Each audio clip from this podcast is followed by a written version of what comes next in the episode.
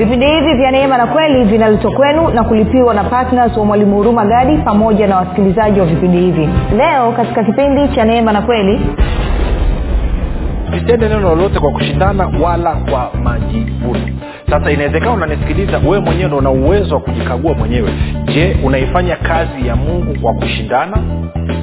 Ama unaifanya kazi ya mungu kwa sababu pendo la kristo linakumiliki pendo la kristo linakubidiisha na pendo la kristo linakuwezesha.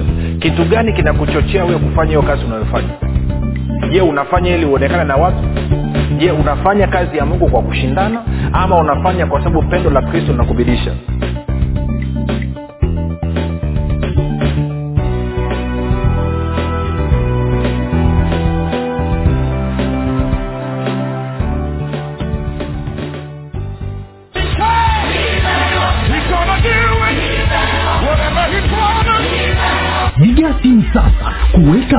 kitabu kipya cha mwalimu huruma gadi kinachoitwa nguvu ya ukimwi kitakachotoka tarehe moja ya mwezi wa tisa elfu mbili na ishirini. Watu mia tano wa kwanza watakaoweka oda kabla ya tarehe moja ya mwezi wa tisa elfu mbili na ishirini watapata punguzo la asilimia ishirini na tano. Ili kuweka oda yako piga simu sasa sifuri saba sita nne mia tano mia mbili arobaini na mbili au sifuri sita saba tatu mia tano mia mbili arobaini na mbili na sifuri saba nane tisa.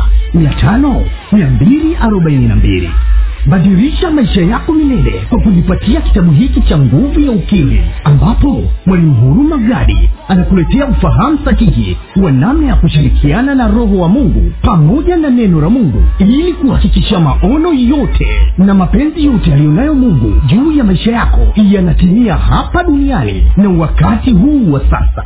Kati ya mambo yanayojadiliwa katika kitabu hiki ukili ni nini katika mtazamo wa agano jipya uhusiano kati ya ukiri na imani. Uhusiano kati ya imani na sheria zinazoongoza ulimwengu wa roho. Namna ya kusababisha uzima baraka na mema kudhihirika na kutenda kazi katika maisha ya mkristo. Namna ya kuumba maisha unayoyataka. Namna ya kusababisha ufalme wa mungu ukutumikie namna ya kushirikiana na malaika kuleta matokeo unayoyataka. Vilevile katika kitabu hiki cha ukili mwalimu huruma gadi anakuletea ukili utakaokuwezesha kufaidi mema yote yaliyokusudiwa na mungu juu ya maisha yako. Ndani ya kitabu hiki utakutana na ukili wa haki ukili wa baraka ukili wa ulinzi ukili wa uponyaji na afya ukili wa ulinzi na mafanikio ya watoto katika masomo ukili wa kibari cha upendeleo ukili wa kulipa kufuta na kuondoa madeni ukili wa kulipwa na kukusanya madeni unayodai ukili wa ulipaji wa bili za kila mwezi kwa wakati ukili wa mafanikio na ustawi katika ndoa ukili wa maongezeko na ustawi katika biashara na kazi za mikono ukili wa wema na upendo wa mungu ukili wa ushirika wa mwili na damu ya yesu. Ili kuweka oda ya kitabu kipya cha mwalimu huruma gadi kilichoitwa nguvu ya ukili. Kabla ya tarehe moja ya mwezi wa tisa elfu mbili na ishirini ili upate punguzo la asilimia ishirini na tano. Piga simu sasa sifuri saba sita nne mia tano mia mbili arobaini na mbili au sifuri sita saba tatu mia tano mia mbili arobaini na mbili na sifuri saba nane tisa mia tano mia mbili arobaini na mbili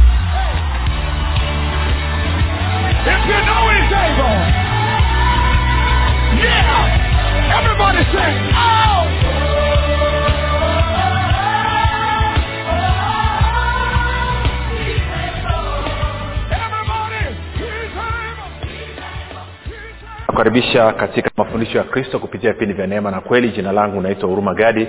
Ninafuraha kwamba umeweza kuungana nami kwa mara nyingine tena ili kuweza kusikiliza kile ambacho mwana wetu yesu kristo ametuandalia. Kumbuka tu mafundisho ya kristo yanakuja kwako kila siku muda na wakati kama huu yakiwa na lengo la kujenga na kuimarisha imani yako wewe unanisikiliza ili uweze kukua na kufika katika cheo cha kimo cha utumilifu wa kristo. Kwa lugha nyingine tufike mahali tuweze kufikiri kama kristo tuweze kuzungumza kama kristo na tuweze kutenda kama kristo kuufikiri kwako rafiki kuna mchango wa moja kwa moja katika kuamini kwako. Ukifikiri vibaya utaamini vibaya. Ukifikiri vizuri utaamini vizuri. Hivyo basi fanya maamuzi ya kufikiri vizuri na kufikiri vizuri ni kufikiri kama kristo. Na ili uweze kufikiri kama kristo huna kuwa mwanafunzi wa kristo. Na mwanafunzi wa kristo anasikiliza anafuatilia mafundisho ya kristo kupitia vipindi vya neema na kweli. Tunaendelea na uchambuzi wa kitabu chetu cha wafilipi. Tuko katika ule mlango wa pili. Na kipindi kilichopita tulikuwa tunazungumzia umuhimu wa kuwa na ushirika na roho mtakatifu ili ili tuweze kuenenda katika e, umoja wa kuwa na roho moja e, tuweze kunia mamoja lakini pia tu, tuwe wenye mapenzi mamoja na pia tuwe wenye nia moja. Leo tutapiga hatua kidogo tutaongeza kidogo tutaangalia mambo namna ambayo tunaweza kutenda kazi ya mungu kwa ufanisi kama tutazingatia ushirika huu wa roho lakini kabla ya kuendelea nikukumbushe tu kwamba kama ungependa kupata ma, e, mafundisho kwa njia ya video basi tunapatikana katika youtube channel kwa jina la mwalimu huruma gadi. Ukifika pale tafadhali subscribe lakini pia usisahau ku, ku, kulike pamoja na kushare lakini pia na kubonyeza kengele ili uweze kupata notification kila posti mpya inapowekwa. Kama ungependa kupata mafundisho haya kwa njia ya sauti tunapatikana pia katika google podcast katika apple podcast katika spotify katika eh, castbox eh, katika anka kote kwa ukienda tunapatikana pia kwa jina la mwalimu huruma gadi kumbuka kule unapata audio ambazo mb zake ni ndogo kabisa takriban mb tano kwa kila somo. Na pia kama ungependa kupata mafundisho ambayo ni marefu zaidi ya haya ambayo tunayaweka ya nusu saa basi ukienda kwenye podcast hizi utapata kule utaweza kudownload na utaweza kusikiliza offline.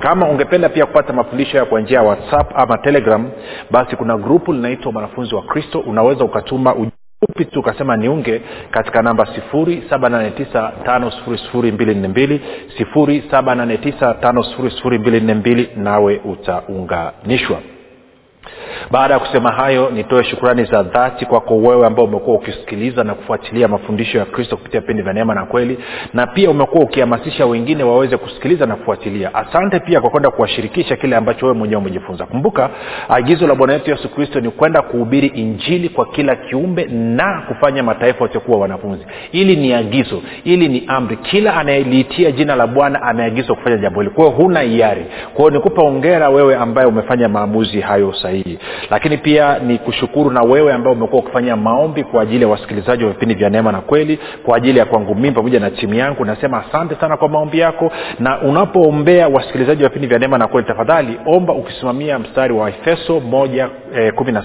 tatu. Macho ya mioyo yao yaweze kutiwa nuru ili waweze kupata hekima na ufahamu wa rohoni. Kwa hiyo waefeso eh, mstari wa kumi na saba hadi ishiri na tatu. Lakini pia na wakolosai mlango wa kwanza mstari ule wa tisa hadi wa kumi na moja. Wakolosai mlango wa kwanza mstari wa tisa hadi wa kumi na moja. Pia usisahau kuomba kwamba roho mtakatifu aende na kukusanya watu na kuhakikisha kwamba wanafika sehemu sahihi ili kuweza kukutana na mafundisho.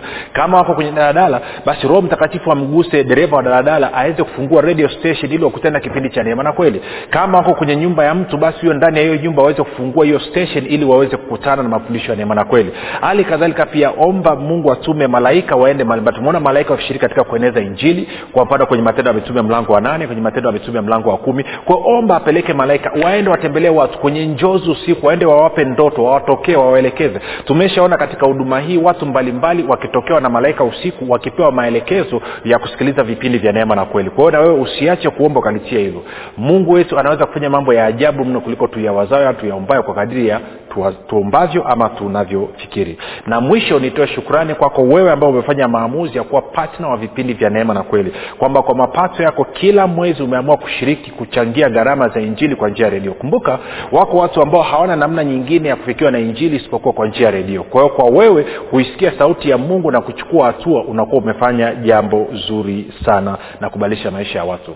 Baada ya kusema hayo basi tuendelee na somo letu. Tuko kwenye wafilipi mlango wa pili na ni, ni, ni tulishaona kipindi kilichopita nianze labda mstari wa kwanza mpaka wa, wa, wa pili kwanza alafu tutaendelea. Anasema basi ikiwako faraja yoyote katika kristo yakiwako ma, ma, ma, matulizo yoyote ya mapenzi ama faraja ukiwako ushirika wowote wa roho ikiwako huruma yoyote na rehema ijalizeni furaha yangu ili muwe na nia moja wenye mapenzi mamoja wenye roho moja mkinia mamoja. Sasa mstari wa tatu anasema hivi msitende neno lolote kwa kushindana wala kwa majivuno bali kwa unyenyekevu. Kila mtu na amhesabu mwenziwe kuwa bora kuliko nafsi yake sasa nizungumze kidogo kwenye huu mstari kwa sababu kwenye makanisa mengi na kwenye huduma nyingi kuna hili tatizo. Watu wana tabia ya kushindana. Watu wana tabia wamejaa majivuno. Unakuta nitatoa mfano mdogo labda miwili mitatu ili tuweze kuelewana. Kwa mfano kama roho wa mungu anaanza kutembea ndani ya kanisa na watu baadhi ya watu wanaanza kutumiwa na roho wa mungu katika kutoa unabii. Shida ni kwamba hawa wanaotoa unabii saa nyingine wanajaa kiburi wanaweka majivuno kiasi kwamba ukitaka kumsaisha ama akitaka kuelekezwa na mwingine anakataa anasema kwa sababu kumbuka bibilia inasema unabii tusitweze unabii tusidharau unabii. Lakini pia kila unabii unaotoka tuupime. Tunaupima nani tunaupima na neno la mungu. Tunaupima na sifa na tabia ya mungu. Na watu wengi nimeona ambao wanatumia katika unabii ukitaka kupima kile ambacho wamekisema ama wanaamini roho amesema kupitia wao wanasema unashindana na roho wa mungu. Kwao wanakasirika wanatengeneza kiburi. Lakini wengine sio hivyo wanaanza kutengeneza majivuno hata kutembea yake inabadilika. Anaanza kujiona yeye ni special zaidi yeye ni wa muhimu zaidi. Na kwa maana hiyo sasa kila kitu anachokisema hata kama amekula ugali na marage akavimbiwa akaongea ujinga anataka mkubali sasa hiyo ni hali ya majivuno. Lakini pia nimeona wengine wanashindana. Mngine anashindana kwa sababu fulani ametoa unabii watu wakaufurahia basi na mimi nitalazimisha nitoe unabii mkali kuliko yule. Nitoe ujumbe ambao ni mkali kuliko yule. Hilo ni eneo moja. Lakini imeona pia katika kufundisha neno kwa kuwa mtu fulani amesifiwa labda amefundisha akasifiwa then mwingine inamuuma. Kwao naye anatafuta kusifiwa kwao anaanza kuleta mashindano. Kwao paulo anasema msitende neno lolote kwa kushindana wala kwa majivuno bali kwa unyenyekevu kila mtu na ahesabu mwenzake kuwa ni bora kuliko nafsi yake. Na hapa nizungumze na watumishi ambao mmeitwa mna, kwa lugha nyingine mna huduma ambazo mungu amewaitia akawaweka kuna tabia pia ya watendakazi wa yesu kristo kufanya kazi ya huduma kwa kushindana. Kwamba anafanya ili aonekane ana huduma kubwa kuliko mwingine. Anataka anadhania kwamba idadi kubwa ya watu ninamfanya wawe special mbele za mungu. Ama anadhania kuwa na gari kubwa ama kuwa na kanisa jengo kubwa basi inamfanya yeye awe special kuliko mwingine. Isi kwa hiyo wanaacha kuangalia kile ambacho kristo amewaitia wanaanza kutafuta utukufu wao mwenyewe. Ndicho kitu ambacho anakizungumza hapa. Na haya mambo nimeyaona sana kiasi kwamba leo hii kama wewe una watu kumi ishirini eh, ukaenda kwa mtumishi mkawa mnazungumza haheshimu neno lako nalolisema kwa sababu huna watu wengi yeye ana watu mia mbili mia tatu mia nne. Kwa hiyo hawezi kukusikiliza. Lakini vile vile nimeona watumishi wengine pia kwamba kama kanisa lako lina watu wachache lina watu kumi watu watano sita ukimwalika haji. Kwa sababu gani? Kwa sababu moja hakuna watu wengi. Lakini mbili hata hao watu wako wachache walioko hawana hela ya kutosha. Kwa hiyo haji haya matatizo nimeyaona. Kwao hichi ndicho ambacho paulo anasema msifanye kwa kushindana. Anasema msitende neno lolote kwa kushindana wala kwa majivuno. Sasa inawezekana unanisikiliza wewe mwenyewe ndo una uwezo wa kujikagua mwenyewe. Je unaifanya kazi ya mungu kwa kushindana? Ama unaifanya kazi ya mungu kwa sababu pendo la kristo linakumiliki? Pendo la kristo linakubidiisha na pendo la kristo linakuwezesha. Kitu gani kinakuchochea wewe kufanya hiyo kazi unayofanya je unafanya ili uonekane na watu? Si nina, nina, nina wapendwa fulani ambao tulikuwa nao katika huduma na matokeo yake ni kwamba waka, wakaamua kujimega na kuama kwa sababu anasema kwamba mwalimu rumagadi hatupi nafasi sisi wala hatusifii sisi anasifia tu watu ambao wanatoa hela. Kwa sababu tu kuna kijana mmoja wa shule alikuwa anakusanya hela kwa wenzake kwa ajili ya injili katika redio nikamsifia siku moja. Hawa wandugu wakanuna.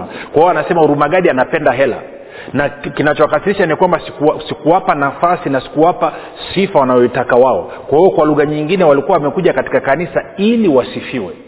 Na kwa maanao kila kitu walichokuwa nakifanya ni kwa ajili ya kushindana. Wanafanya ili kujionyesha. Sasa wewe mwenyewe una uwezo wa kujipima rafiki. Je unafanya kazi ya mungu kwa kushindana ama unafanya kwa sababu pendo la kristo linakubidisha? Lakini pia anasema usifanye kitu kwa majivuno. Usifanye kitu kwa majivuno usije ukasema kwamba mimi mimi mimi mimi. Umeenda mahali unasema kwamba nimeona watu wanasema sema e, mtumishi wa mungu bwana yesu asifiwe. Unajua mungu amenyita mimi kuwa aposto ama kuwa mchungaji. Okay karibu mtumishi. Alafu tunasema ndugu hebu tusaidie kusogeza vile viru, magunia yale pale nje tusaidie kufyeka pale nje. Anasema mi siwezi kufanya hivyo mi ni mtumishi wa mungu mpako mafuta wa bwana siwezi kufyeka. Wewe nenda kamtumikia ibilisi.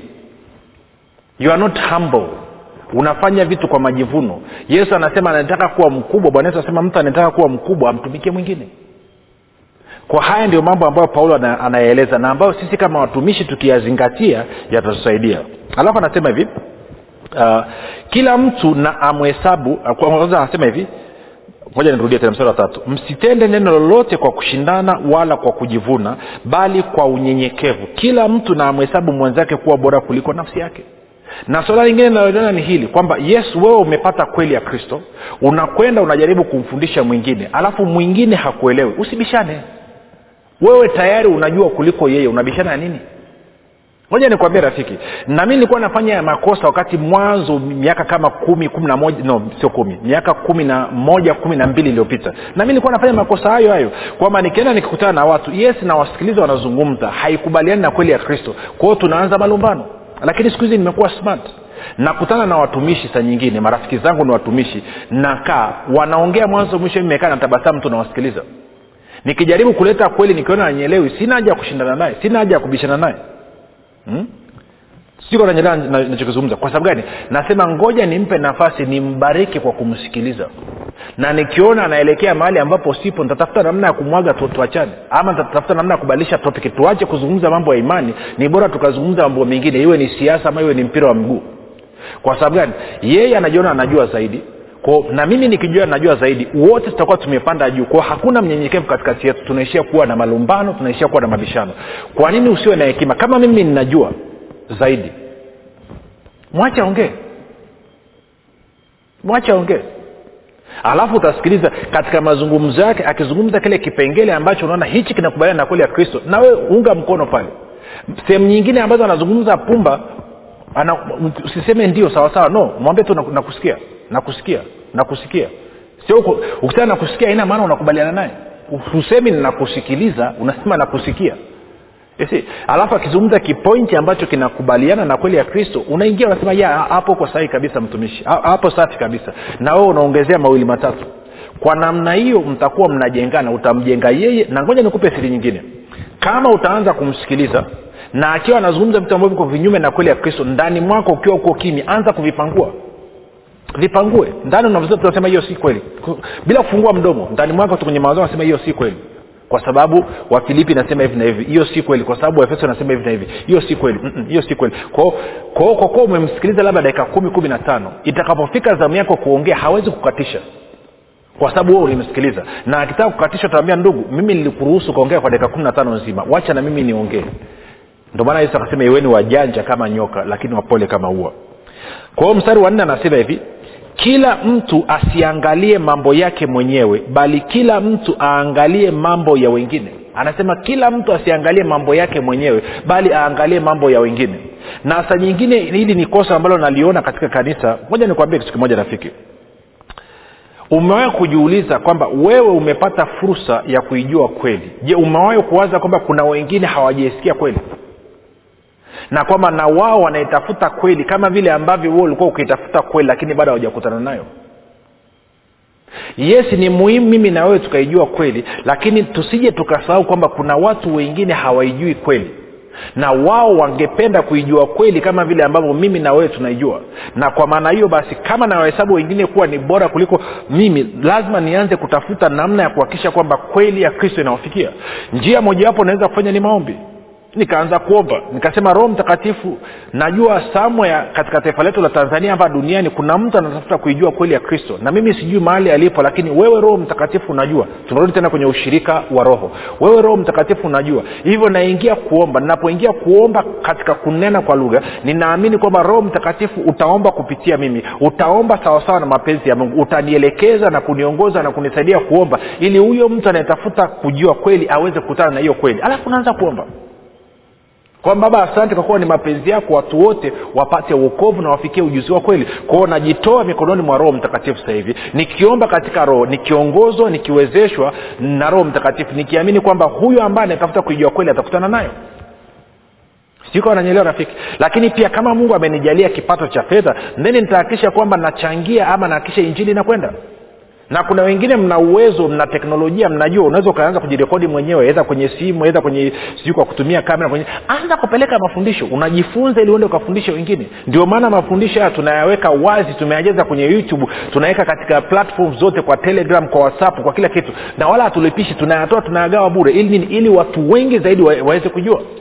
Kama alivyokuwa nakueleza mwanzo wa wakati tunaanza ili somo uh, no wakati tunaanza hii wiki hii nikaa nakueleza kwamba nilikwenda kwa ndugu ambaye nilianza kumfundisha na kumshuhudia habari za neema mwaka elfu mbili na kumi na moja. Na nilivyokwenda nikakuta ana watu zaidi ya mia tatu. Lakini pia akawa ananieleza idadi ya watu ambao wamewahudumia. Anasema tangu wameanza mwaka elfu mbili na kumi na sita mpaka sasa hivi wameshahudumia wagonjwa ambao wamepona wagonjwa mia, zaidi ya mia nane.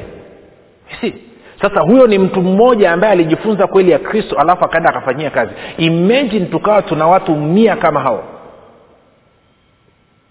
na kwa nini aliweza kufanya hivyo? Ameweza kufanya hivyo kwa sababu amejihesabu kwamba wengine ni bora kuliko kwao amejitoa. Kwa hiyo inamaana kuna maeneo mengine amejinyima. Kuna maeneo mengine alikana njaa. Kuna maeneo mengine na kadhalika na kadhalika. Moja nikwambie kitu. Najua wasengine watu hivi ndio nikupe ushuhuda mdogo. Wakati mungu anaanza kunifundisha kweli mwaka elfu mbili na tisa na naanza kuona haya mambo katika bibilia wakati huo kwa wale wanajua historia kwangu mimi nilikuwa sina kazi wala mke wangu ana kazi. Na sisi wote ni wasome graduates nini kilitokea? Ibilisi alipumulia upande huo huko mambo yakaenda vibaya. Kwa hiyo tukaenda flat. Lakini tukawa najifunza katika neno. Wakati huo nimetoka make mungu amenitoa mwaka nini mwezi wa tisa elfu mbili na nane ndo amenitoa baa. Akanileta katika ufalme wake. Kwa hiyo nikajua kabisa dawa ya mie kupiga hatua ni kujifunza.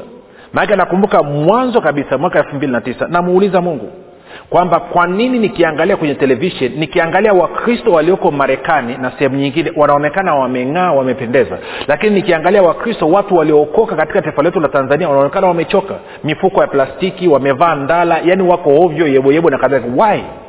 Akaambia tofauti iko katika kufikiri. Warumi kumi na mbili mstari wa pili. Akasema utakapobadilisha namna unavyofikiri automatikali na maisha yako atabadilika kwao nikaanza kuzingatia hilo. Kwao nikawa katika hali ya kujifunza lakini moja nikwambie kitu. Nilivyoanza kujua hii kweli na ikaanza kuniingia nakumbuka wa, wa, wanafunzi wa kwanza ambao mungu aliniletea ni, ilikuwa januari mwaka elfu mbili na kumi. Akaletea wandugu wawili nikaanza kuwafundisha wao. Ndo jinsi ambavyo nilivyoanza hii huduma. Lakini baadaye nikaenda nikifundisha nikifundisha elfu mbili na kumi na moja nikakutana na watumishi wengine sasa nikueleze kitu kinachokuwa kinatokea. Maanake ni kwamba kwa fedha kidogo tulikuwa tukiipata mimi na familia yangu. Nilikuwa na mega hapo saa nyingine natoa nauli natoka dar es salaam nakuja kilimanjaro ama nakuja arusha kwenye maombi. Ni hela hiyo hiyo kidogo tulikuwa tunaipata ndani ya nyumba. Lakini mwaka elfu mbili na kumi na moja nikaanza kufundisha watumishi kanda ya kaskazini kwa wakati mwingine inabidi niwalipie nauli watoke kanda ya kaskazini ili waweze kuja dar es salaam. Na nikituma nauli siwezi kutuma nauli ya kuja tu. Lazima nitume na hela ya ziada ya yeye kuweza kuacha nyumbani.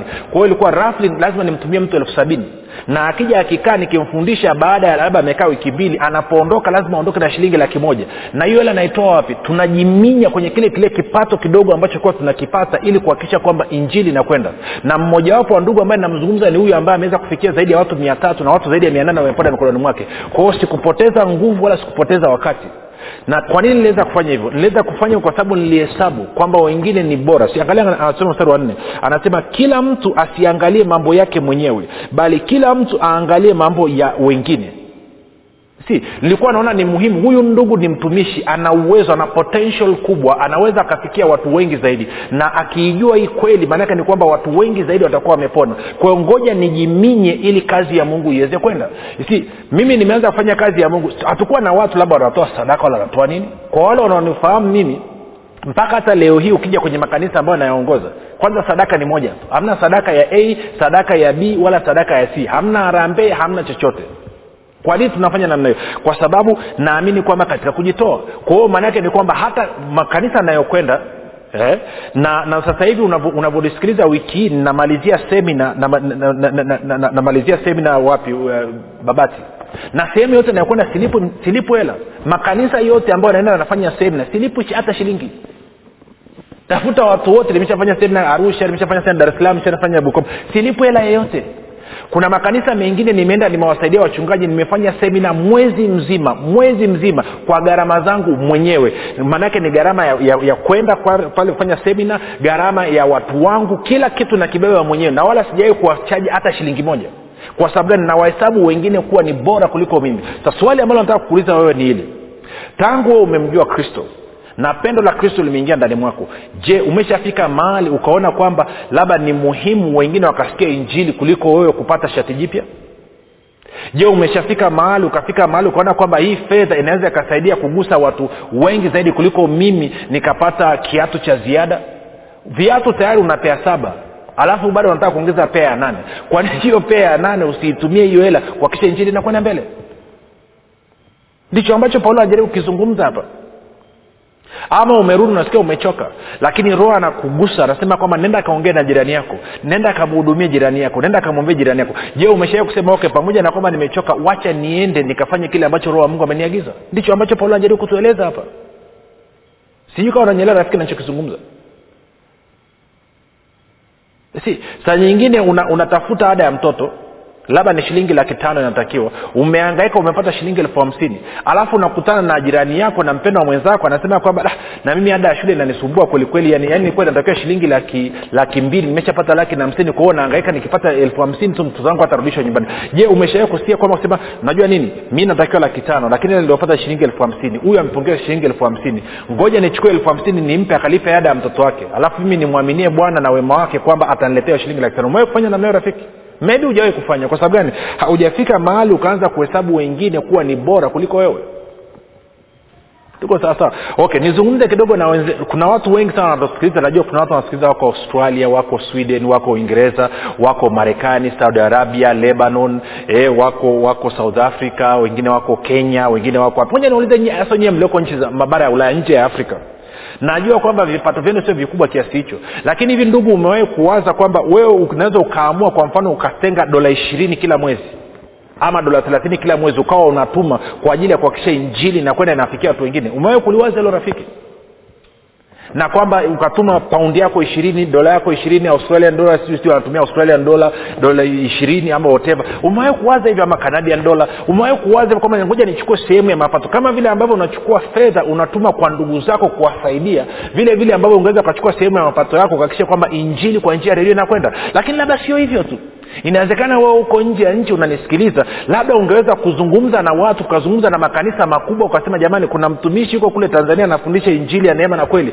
anafundisha watu kweli ya kristo. Unaonaje tukahamasisha ili kanisa likawa rafiki na ile huduma tukalipa gharama ya kwenda kwenye redio zote ukahamasisha kanisa ya kule nje tuka, wakaja tukakusanya tuka, zile redio zote tukakusanya mikataba alafu wakawa wanalipa hela straight ungeweza ukafanya hilo ungeweza ukazunguka ukasema mimi kwa injili hii nataka ifike tanzania nzima. Kwa watu wote wanazungumza kiswahili waweze kufikiwa. Iwe ni drc congo iwe ni rwanda iwe ni burundi eh, ungeweza ukafanya namna hiyo. Umewahi kuliwaza hilo kwamba ungeweza kutumia usha, ushawishi wa huko nje ya nchi. Maana najua watu wanatusikiliza ndicho ambacho paulo anazungumza kwamba baada ya kuangaika na mipango ya maisha yako na kuangaika na digrii yako na na sijui ni kitu gani yes hiyo ni muhimu lakini unajua nini? Katika muda wangu na kujituma kwangu nitahakikisha kwamba pia nahakikisha hii kweli. Ya yule mtumishi wa mungu anajitahidi lakini kwa mfano niliwambia hela inahitajika kupeleka injili katika taifa zima la tanzania ni bilioni ishiri na moja.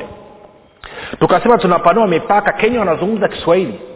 Tungeweza kuwafikishia pia na wao injili kongo wanazungumza kiswahili tungeweza kuwafikishia na wao injili. Rwanda wanazungumza kiswahili tungeweza kuwafikishia injili. Na baadhi ya maeneo ya burundi pale kama bujumbura wanazungumza kiswahili tungeweza kuwafikishia injili. Lakini yote inahitaji fedha. Wakina nani wangeweza kufanya hiyo kazi? Ni ninyi watu mlioko nje. Ama inawezekana wewe unanisikiliza huko hapa tanzania lakini una ndugu zako wako nje na wana uwezo wa kushawishi taasisi zikaja zikashirikiana na sisi injili ikaenda mbele. Hivyo ndivyo ambavyo tunaifanya kazi ya mungu rafiki. Kwa anasema na kwa kumalizia anasema kila mtu asiangalie mambo yake mwenyewe wakati umefika wewe kuanza kuangalia mambo ya wengine kwa maana ya injili ya ufalme wa mungu kusonga mbele nadhani unanyelewa kitu ambacho najaribu kukizungumza rafiki. Na kila mtu ana uwezo wa kuleta tofauti.